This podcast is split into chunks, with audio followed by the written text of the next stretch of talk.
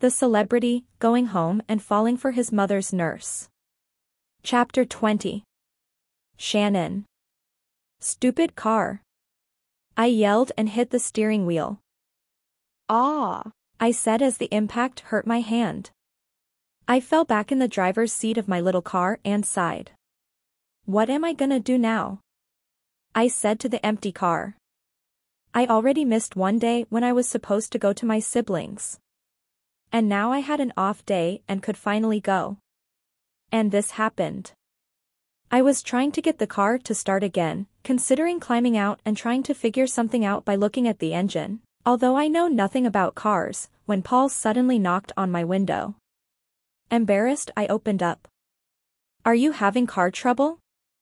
He asked. Yeah, I said feeling the fresh blush on my cheeks. Let me take a look, he said. He tried his magic on the car, saying things I didn't understand, again know nothing about cars, when he suddenly turned to me. It's not going to be an easy fix but I can help you. Great. I said. So how many hours will it take? He gave me a sheepish grin. It's not going to be a fast job.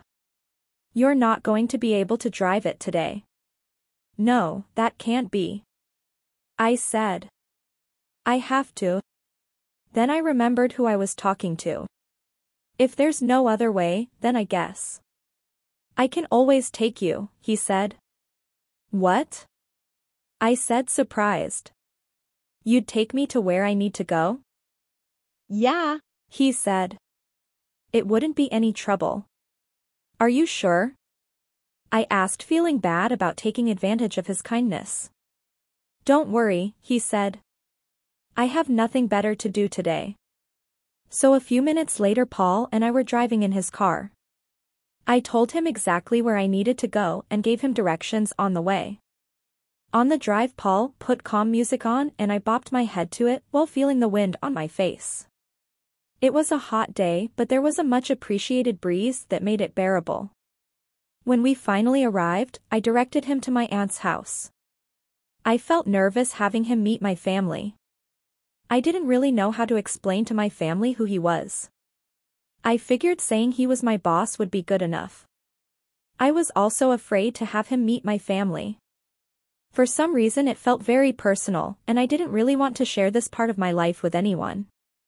But Paul wasn't just anyone after all. When my aunt opened up, she didn't look happy to see me. Which was pretty much the usual. She complained a bit about the children and then realized I had a stranger with me. I introduced him to her and just like always she flirted her way with him. Of course Paul didn't really care for her flirting and ignored every advance she made. Her deadbeat boyfriend was also around and didn't look too friendly when he saw Paul with me. I introduced him to my siblings, and they were so happy to see us. Paul immediately got along really well with them. Especially my younger little sister. She seemed to warm up to him instantly. I never knew Paul would be so good with kids. I took the kids to the park with Paul and they told me more about how the situation has been with their aunt.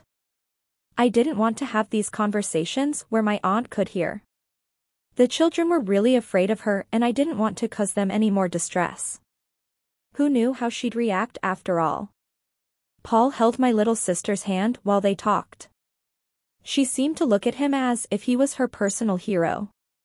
It was so adorable and made me love her even more. We tried to have some fun with the kids too, and when we returned, they were all pretty tired. It was hard saying goodbye to them and leaving again but I promised them I'd come back as soon as I could. The little ones were teary, though and just like always it was hard to see. Paul squeezed my shoulder before we left and on the drive back he said. You're amazing sister to them. I don't always feel that way, I said. I wish there was more I could do. You're doing all you can right now, he said. I wish I could take them away from there, I said. They're so unhappy there. I believe you'll be able to do that one day. I smiled at him. Thank you, I said. I really hope so. After a pause, he said. Why did you never get married? What? I said confused. You're still young and you're good with kids, he said. A woman like you would make any man happy. I laughed. I've never had time for romances, really, I said. That's too bad, he said. Besides, I said. It would be impossible finding a man that would be willing to deal with all my baggage. Baggage can be beautiful, he said. I raised an eyebrow. I guess, I said. I smiled to myself while he hummed along to a song on the radio. Baggage can be beautiful. That's what he said.